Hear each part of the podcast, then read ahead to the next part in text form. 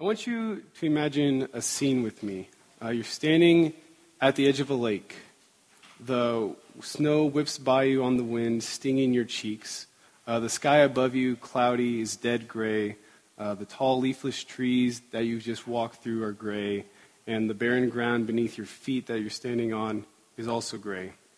the lake in front of you is frozen over, a crisp, reflective surface that holds a secret, a secret you desperately wish you could know whether or not the ice would hold your weight if you were to stand upon it, or whether it would break and crack and you'd fall through and die and drown a cold death. And as your fingertips turn blue and you look off into the distance and your toes become harder and harder to move uh, from the hypothermia beginning to set in, you see an orange glow on the other side of a lake, and you think to yourself, what am I going to do? And as you wipe some of the bits of snow that have frozen on your brow, you hear the crunch, crunch, crunch of footsteps come up beside you. And you turn and you see a man who, like yourself, has little bits of snowflakes clinging to his face. And he looks at you and he says, Follow me, I know the way across. And he begins to walk across the ice, stepping on it confidently. And you see him walking on the ice, and more importantly, you see that the ice holds his weight. So something changed when that man began to walk across the ice. And it wasn't the thickness of the ice, it wasn't the strength of the ice. The ice remained the same. It wasn't that you still had to cross the ice to get to the other side, to get to the fire, to keep you warm. What changed is that now you knew the ice would hold you. You changed is that now you were assured that the ice would support your weight. And I bring this together because this psalm and a lot of psalms in most of Scripture are intended to be that man walking across the lake for you. They're intended to give you assurance and to give you hope. And so uh, I ask you to please stand and let's, uh, let's look at the psalm and I'll read it. so this is uh, Psalm 33. I believe it has in your bulletins, fully all printed out nice and neatly for you. So uh, you can look along. Psalm 33. Sing joyfully to the Lord, you righteous. It is fitting for the upright to praise him. Praise the Lord with the harp. Make music to him on the ten stringed lyre. Sing to him a new song. Play skillfully and shout for joy. For the word of the Lord is right and true. He is faithful in all he does. The Lord loves righteousness and justice. The earth is full of his unfailing love. By the word of the Lord the heavens were made, their starry host by the breath of his mouth. He gathers the waters of the sea into jars. He puts the deep into storehouses. Let all the earth fear the Lord. Let all the people of the world revere him. For he spoke, and it came to be. He commanded, and it stood firm.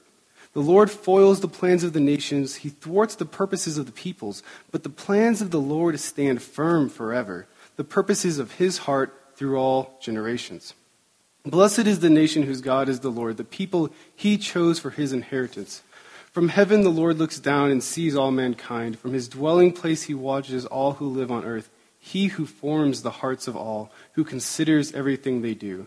No king is saved by the size of his army. No warrior escapes by his great strength. A horse is a vain hope for deliverance. Despite all its great strength, it cannot save. But the eyes of the Lord are on those who fear him on those whose hope is in his unfailing love to deliver them from death and keep them alive in famine. And we, we wait and hope for the Lord. He is our help and our shield. In him our hearts rejoice, for we trust in his holy name. May your unfailing love be with us, Lord, even as we put our hope in you. Uh, let us pray. Heavenly Father, gracious God, uh, we thank you for this night. We thank you for my brothers and sisters and my friends here. Um, just be in this time with us. Help me to speak truth. Help the words to fall on open hearts. And we know that you are working in our hearts tonight, Lord. So we pray that your will will be done tonight. And we offer this night up to you um, and hope it will be honoring and glorifying to your name, Lord. And we pray all these things in the name of your Son, Jesus Christ. Amen. Uh, you guys can be seated. Uh, so if you'll notice, there is an outline in your bulletin on the third page, if the first page is the front.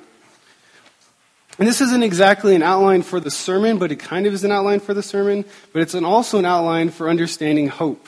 So I'm going to be going through it, and you can kind of use that as a guide and well, pay attention. So, like, take for example, we're going to start. What is your biggest problem? Um, what is it that really gets under your skin about yourself or about other people? What is that like a rash keeps coming back to bug you day and day again?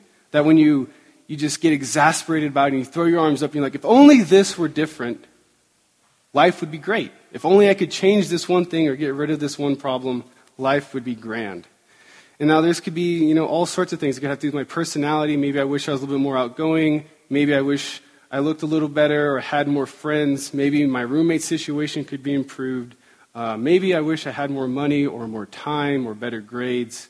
Or maybe it's other people. Maybe I just wish people would, you know, listen to me. Maybe I wish people weren't so naive or superficial. You know, there's list could go on and on. But I think for each one of us, there are probably one or two things that when we hear it or we think about it, that's what keeps coming back to us, or what keeps nagging at us in our minds. And so I want to think about what is it, just maybe have that in mind, think about what is it for you that's the biggest problem. And the reason I want to ask this is because our biggest problems don't leave us sitting content. They like make a hole in our lives that desires to be filled, something that's lurking in our lives that we want a solution for. We don't want to just sit with a problem. We, cl- we crave a solution. We long for the problem to be fixed. Even if we don't know how to fix it, or we've given up trying, we've given up trying to mend the relationship with our parents, or we've given up trying to mend the relationships with our roommates, or to raise our grades, or to get on top of our finances, if we've given up, but we still desire a remedy, we still long for something to fix it. Uh, for example, one of my biggest problems right now, one of the things I face on a a daily basis that's been going on for months is my uncertainty about what I'm going to do when I leave the internship in a few months. And uh, it comes up again and again, and when it comes up, I generally get very uncomfortable and anxious about it, I get a bit unsettled in my stomach, and I don't like to be in that situation. And so, because it's unsettling and it's uncomfortable and it's a problem, I'm hoping that someday soon I'll have clarity about what I'm going to do. And so, I want to kind of bring this connection in that when I have the problem of uncertainty about my life, and I look for and hope for clarity. So there's an immediate connection between a problem desiring a solution, a problem desiring something for you to hope for. Um, take, for example, if your problem is your GPA, what you're going to search for a solution or hope for is to raise your GPA. If your problem is a relationship, what you're going to hope for is that relationship to be reconciled. If your problem is that you're freezing to death, what you're going to hope for is a warm fire. So there's connection between what your problem is and what we're hoping for. And before moving on, I want to make it clear that when I say what we're hoping for, um, in English, a lot of times when we use the word hope, we get this idea of a, a, very an optimistic, excited feeling. It's more of like a great big emotion that wells up. Like if you remember back to a, a birthday and you're waiting for the presents, like, oh, I really hope mom remembered. You know, I asked her for that new game or asked her for that new necklace, and I really hope they were paying attention and they got it for me this time. And there's a present, and I'm trying to shake it to see if it's what I wanted. And that's what we think hope is sometimes. We use that word as like, oh, I'm really hoping for this thing to happen that I'm excited for. Or we go to the other dimension and we say hope is just kind of this blase wish. This like, well, I hope my team wins tonight, but you know, if they don't win, it's no big deal. Or I really, you know, I bought that lottery ticket with an extra dollar I had and I hope I win, but you know, it's it's not neither here nor there. And this isn't the type of hope the Bible talks about. This is the type of hoping for that I'm speaking about is a longing for, a groaning for of our soul, this empty hole in us that longs to be filled. So I want that to be kind of clear right before I confuse things a bit by talking about what are we hoping in. And so now we've got two different types of hope. We've got hoping for and hoping in. And I promise there aren't any more, you know, prepositions we could add of hoping up or hoping alongside of, but, you know, we got hoping for and hoping in. I thought that was enough for tonight. And I'll get to why there's this distinction I want to talk through. Um, this distinction of hoping in is a notion of, of trust, of putting your faith in something, of relying upon something. It's the notion of when you're stepping out onto the lake, you're putting your weight onto the ice and you're hoping in its strength to hold you. that's really what hoping in feels like. Hoping feels like putting your weight in something and leaning on something, like sitting in a chair or stepping onto a uncertain ground. And that's what hoping in is, is a trust. So we have hoping for, which is a longing for the heart, and hoping in, which is a trust. And the reason I'm making this distinction and also bringing it together is because in the Hebrew and in the Bible, the words hope and trust are very intimately tied together. They're almost synonyms. They're used interchangeably when we're talking about hoping for or hoping in something, you're talking about trusting in and longing for something. There's not a distinction here of, you know, this is some hope is like a wishful thing and something down here is what you're trusting. It's like you long for something and you're hoping in something to get what you long for. And you're trusting in it. Um, so to kind of give some concrete examples, um, my problem is my uncertainty about my future and my hoping for, I'm hoping for clarity. I might put my hope in um, getting into grad school or getting a job. If I am hoping for um, to raise my GPA because my grades are kind of crappy right now, I'm going to put my hope in maybe my study skills, maybe the next test is going to have a great curve on it. Um, maybe I'll just you know stay up all night. I'm putting my hope in maybe my ability to learn the material uh, better. If my hope, to come back to this other metaphor, if my hope is to get to the other side of the lake, and that's what I'm hoping for, because I'm standing here, the fire is there, I'm putting my hope in the strength of the lake to hold me, the strength of the ice to hold my weight as I walk across it. And so now I got this, the first three points. The fourth point will wait. What do, do, hope look like? The fourth point we're going to come back to uh, at the very end. Um, but I'm going to go through this one time with it, one more example and that is uh, we're going to look down at verse 16 and 17. Uh, no king is saved by the size of his army. No warrior escapes by his great strength. The horse is a vain hope for deliverance. Despite all its great strength, it cannot save. And so, the reason I bring this up because I want to talk about the Israelites. Now, the Israelites were great at thinking that their biggest problem was their enemies that were around them. For once, it was the Canaanites, and then it was the Philistines, and then it was someone else. Their problem was always those guys over there with the big swords and the pointy spears, and they were trying to kill us. And to be fair, these are like big problems. Someone's coming at you with a sharp thing, you're like, that's a problem. So that's their problem. And so what they're hoping for is to defeat the enemy. They're hoping to drive them away, to defeat them. They will leave them alone. And so what are they hoping in? And you can see kind of right from the text, and this plays in when you think of the history of Israel, they're thinking of armies, thinking of their hope is in strength, is in the horses and the kings and the strength of their men. They're putting their hope in their military. And so you can see how this connects. This connects like if your problem is enemies trying to kill you, you're going to hope in your military for your hope for to drive them away. So it brings us all together again.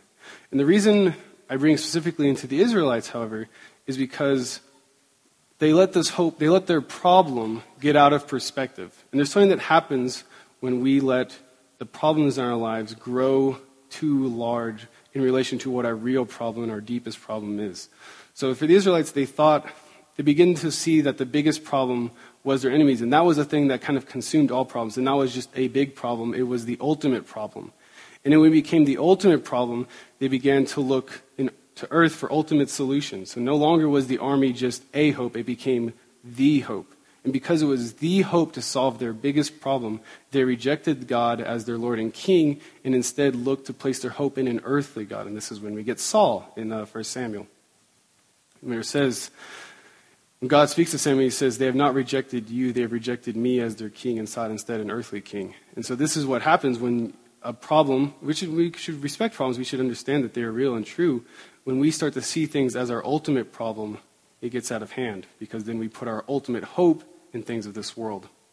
And so I say that because I think oftentimes we know, if we take a step, a step back in a reflective moment, we know that our grades or our relationship with our friends or our family or you know, our personality, that those things aren't our ultimate problems, but we live in the day to day as if they are.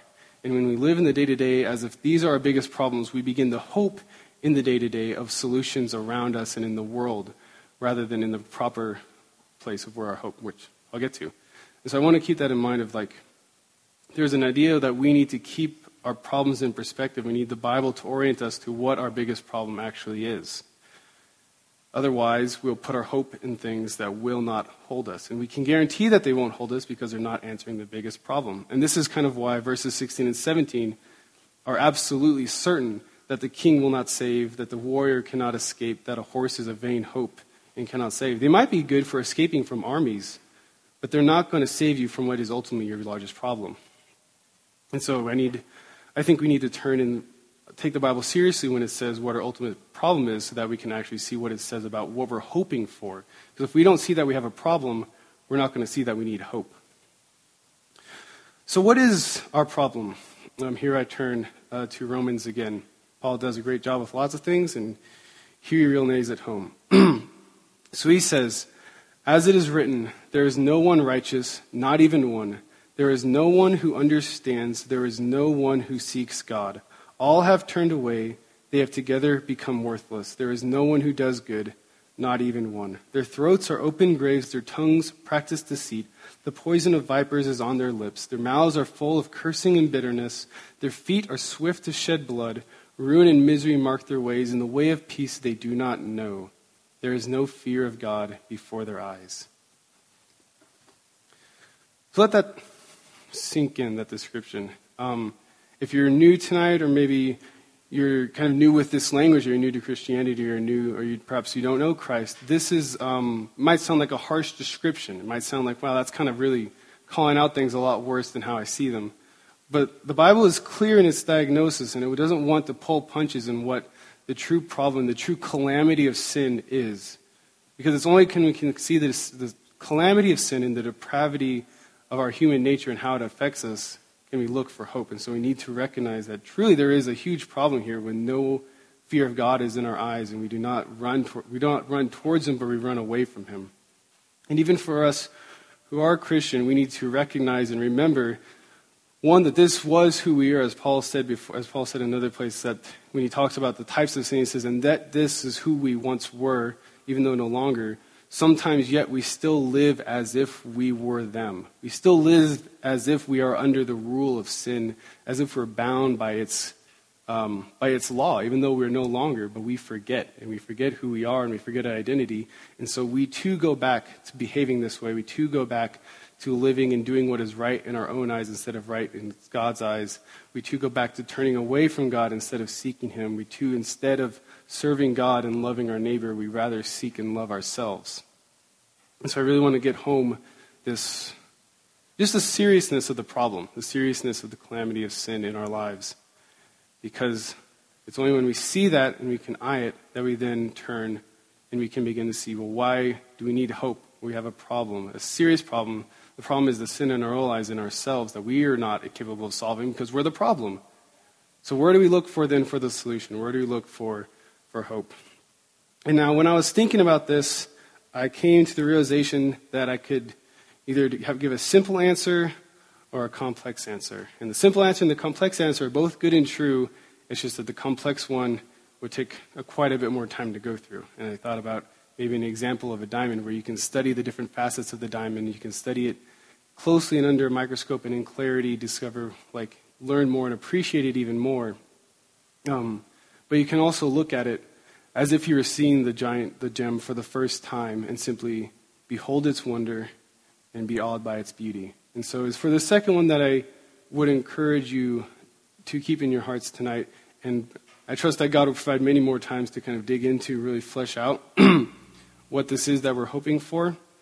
But tonight I just want to kind of state it simply and hope and move on from there to what we're hoping in. So, what we're hoping for, what we are hoping for is the person of Jesus Christ, in whom is our salvation from our sin and from ourselves, in whom reconciliation with God is to be found, and in whom our hope for eternal life and glory are to be found.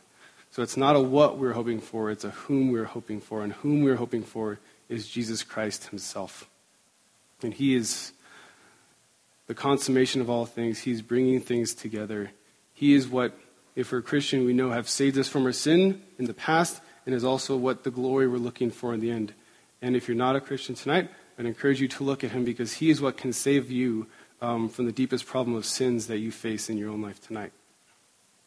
And so now I want to turn with what this psalm kind of really looks at and focuses on, which is what do we hope in? Where are we putting our trust in? What's going to support our weight if we're hoping for Jesus, if we're hoping for a new life? and so this is, we get our first glimpse in verses 18 um, through 22, where it says, But the eyes of the Lord are on those who fear him, on those who hope in his unfailing love to deliver them from death and keep them alive in famine. we wait and hope for the Lord. He is our help and our shield. In him our hearts rejoice, for we trust in his holy name. May your unfailing love be with us, Lord, even as we put our hope in you. And so, again, our hope is not just an absent thing. Our hope, what we are hoping and what we're trusting in is a person. We're trusting in the Lord Himself and our God, in the Creator of heaven and earth. And because of who God is, this is a sure hope and it's a confident hope. And that is, if there's one thing I think I want you to take away tonight, is this is that our hope for Jesus, our hope for salvation, our hope for everything in the world being made right and true, and all the bad things being unmade, that that hope is assured because of who God is. And this psalm in the Bible is here to tell us who God is so that we can confidently hope in him. And how can I be sure of this? Um, I can be sure because the scripture tells it ourselves. We look at Romans 15 14. It says, For whatever was written in former days was written for our instruction, that through endurance and encouragement of the scriptures we might have hope. And Hebrews 6:11 says, "And we desire each one of you to show the same earnestness, to have the full earnestness of hope until the end." This is the assurance of hope that Brittany was reading about when she was talking about Abraham. This was assuranceness that it said, Yet Abraham did not waver through unbelief regarding the promise of God, but was strengthened in his faith and gave glory to God, being fully persuaded that God had the power to do what he promised. So Abraham was confident, he was sure, he saw his God, he knew his God, and God was able to, even in, his, even in Abraham's barren age, to provide him with a son and provide him with um, the entire nation of Israel, which would number more than the stars. so, what we hope for in Jesus is assured by what we hope in. And this, coming back to that illustration, this is the difference from looking at, a, looking at an icy lake that we don't know if it will hold our weight, to seeing someone else walk across it before us, to see them step on the ice. And, they see, and we see it and we're assured, okay, the ice will hold us as well. And this is the same thing when we turn and we look and we see who God is, we see his character, we see the way he has acted in history, we see what he has done for his people, and we are now no longer trusting in a God that we know nothing about, but we're trusting in a God who is real and who has revealed himself to us, in whom we can see and trust because we see him. And this truly is where we get into the meat of this psalm. Um, so if you kind of look with me as I go through it, we start with verse 4. For the word of the Lord is right and true. Well, that's great news. That means we can trust his word. He is true. He is honest. He will do the things that he says. He is faithful in all he does. We can count on him. He's going to keep his promises. He's not going to back down. He's not going to change his mind when he says he will do something. The Lord loves righteousness and justice, and he will act accordingly. He won't be crooked and accept bribes. He's not going to yawn at evil in the world. He will make things right and just, and he's more committed to righteousness and justice in this world than we can ever be. And the earth is full of his unfailing love. It's saying that his love surrounds us, even if we don't see it or refuse to see it. And then it goes on to tell us how.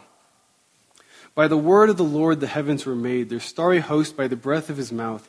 He gathers the waters of the sea into jars, he puts the deep into storehouses. He's talking here about creation, about just the power and majesty revealed to us and the fact that He created all that we know in existence, that He brought it into being, that the heavens declare His names, that the wideness of the world declares and the beauty of the world declares not just His power and majesty, but also His love for us. Let all the earth fear the Lord. Let all the people of the world revere him. For he spoke and it came to be. He commanded and it stood firm. Again, this the power and majesty of his love in the creation of the world. But no longer, he's not simply a God who created the world. He goes on to say that the Lord foils the plans of the nations, he thwarts the purposes of the peoples. He's not some God that just put the world into being and set it into motion, but he's a God that's present and active and alive in the here and now.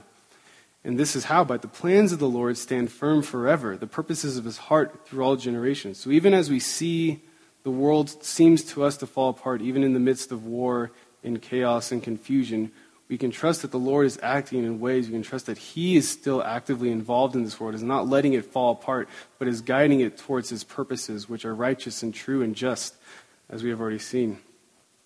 And then in verse 12, blesses the nation whose God is the Lord, the people He chose for His inheritance. And here we see part of his plan revealed. We see that he has chosen a people for his inheritance. And we see this more fully in the New Testament when we come to Jesus Christ. We see that he has chosen the church, the saints, to be his people. And so we see part of the plan revealed to us. We see that he's working throughout history to bring a people to him, to bring a people for him. Verses 13 uh, from, the heaven, from heaven the Lord looks down and sees all mankind. From his dwelling place he watches all who live on earth. He is observant and caring. He is not distant and removed. He looks on us. He watches us. He's not out watching butterflies sit in the park, but he's watching them and us as well because he cares about butterflies too. he who forms the hearts of all. So not only is he powerful, not only is he majestic, not only is he observant and omnipotent and omnipresent, but he cares so deeply and passionately about each one of us that he shapes our hearts and he's intimately involved in our lives. And he, like a potter, shapes who we will become and is in control of our destiny and how he will use us. And finishes, who considers everything we, they do. And this is just one picture in the many, many multiplicity of pictures available in the Word, in the scriptures of who our Lord is, of who yeah, just of who he is, of who, what his character is, of his, how he is loving, of how he is powerful and righteous and gracious and just and true. And this psalmist is imploring you to take a look not at an abstract God, not an abstract person that we don't know anything about, but a real God who has worked in history, who has moved mountains and moved nations for his purposes and for his love of you. And so that we can then trust in him because we see this is a God that loves. This is an absent God. This is a God that cares. This isn't a God who set the world in motion and disappeared, but a God who is present. And that allows us to put our hope in him because we know that he's going to follow through on his promises. We've seen him follow through again and again and again and again. And I implore you for that fact to take advantage of the scriptures, to read the Bible, um, not so that we can have an optimistic, fuzzy feelings in our guts, not so we can, you know, check a list off a box and say, I read my Bible today, but that so we can have this confidence that the apostles in the Bible wants us to have, the confidence the Lord wants you to have, that you are assured in what you hope for, that it will happen, that you will see Christ come again, that he will come again, that all that is dark and evil will be swept away, and goodness and God will reign, that that will happen. He wants you to be confident that this is going to be, that it's more sure than the sun rising tomorrow, because God has promised it. And finally, I want that to bring us down to what hope do look like. And so that's, that's like so a question. What does hope look like in our day-to-day lives, in the day-to-day grind of school and work? What does hope look like? And kind of after reading and thinking and praying, the conclusion I've kind of drawn is that hope doesn't look all that exciting or radical or sexy. It's not anything out of the ordinary except in perhaps the way the Christian life is out of the ordinary. Hope looks like repentance from sin and turning away from sin and towards God. It looks like obeying his commandments and seeking first the kingdom of heaven. It looks like loving your neighbor as yourself. It looks like taking some time to read the Bible during the day or to pray to him, um, to thank him for what he's done and thank you for the, him, the way that he's worked in our lives. Uh, looks like going to church or going to RUF or inviting a friend to church or into RUF. It looks like patience, kindness, honesty, humility. And I could go on and on. And the reality is that a life of hope is the Christian life, that the two are inseparable, that a Christian life, when we think about all the things that Jesus has called us to, that is a life that is grounded on the hope in God for Jesus. And we can live this life that He has called us to because this hope is assured. We don't have to worry about messing up and the hope getting tossed out the door, and our results are like, well, I tried really hard, but you know, I kind of messed up here and there.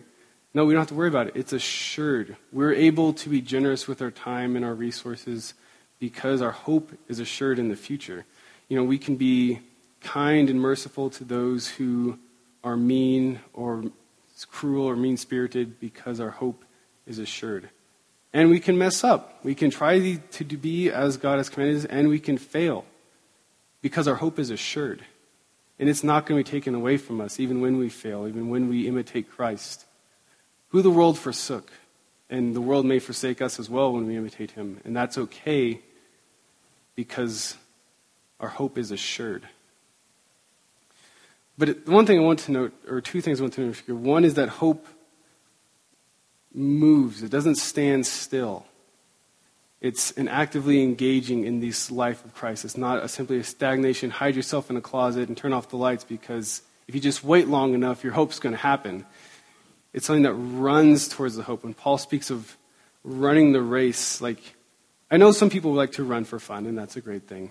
But he's running fast. Like, he's reaching for the hope that is ahead of him. He's running out for it. He's not just sitting waiting for it to come, but he's striving for it. And so that's that's built into living a Christian life. That's built into honoring God is a striving for his honor and his glory in the hope that is to come. And then one final thing I want to note in particular because this is a psalm and because of how this psalm begins. Um, one thing to note in particular is that hope looks like praise. Uh, verses 1 through 3, when it says, Sing joyfully to the Lord, you righteous, is fitting for the upright to praise him. Praise the Lord with the harp. Make music to him on the ten string lyre. Sing to him a new song. Play skillfully and shout for joy.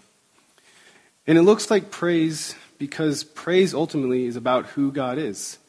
And we can see that intimately. Like this is immediately happens as the God, as the psalmist declares and extols us to sing praise. He immediately then begins to speak about who God is and tell us this is why we're praising. We're praising God for who He is because of who He is, and we're singing truth back to Him. And it is setting. It says that it is fitting for the upright to praise Him. So praise is not conditional upon our spirits, on how we feel about the day, on whether we think we're a good singer or not. It's about who we are and who God is. And it says it's fitting for the upright to praise him. And if you're united to Christ, then God has declared you upright. And it is therefore appropriate for your identity in Christ and the character of the Most High God and who He is that you praise Him. That there's this fitting together that is appropriate and righteous to honor God and say back to Him and honor Him for who He is and what He has done. And remind ourselves who He is what he's done, who his character is, and why we have assurance in him. And so, kind of wrap, wrap this all together. The psalm and the rest of the scriptures is about helping us see that our biggest problem in life is our sin. That it's not, you know, the person next door who plays his music too loud. It's not, you know, my inability to get a date or my looking forward into the future and unknowing what I'm going to do or my grades. It's about our sin and our broken relationship with God. And our hope and our solution that God has provided is Jesus Christ, the person himself. And because of the great power of the Trinity, God is also what we hope in and trust in and put our weight upon. That will support us, it will get us to the fire, it will help us to be warm at the end of the day. And we can trust and hope in him because he is good and he is just and righteous and true and loving. And he is all the things that he says he is. And we can trust him because we have seen it and we remember. Um, will you pray with me? Heavenly father um, i just pray for assurance for those here um, who call you lord and who worship your son that you will assure them that they are safe in your hands, that you will bring them into your glory, and that while we are here on the earth, that you will continue to sanctify them and to make them more into the image of your Son. We thank you for this night, um, and I pray for anyone here who does not know you that they will eyes will be open to the truth as the word speaks it, as you say the truth of who we are and the truth of what our hope is and where we can place our true hope. And I thank you for that hope, Lord. I thank you for being who you say you are. I thank you for being a God that loves us and cares for us and has created all things and provides for us in all ways. And we trust this night and we trust our going out from here with you. And we thank you and we pray all these things in the name of your Son, Jesus Christ, who is our Lord and our Savior. Amen.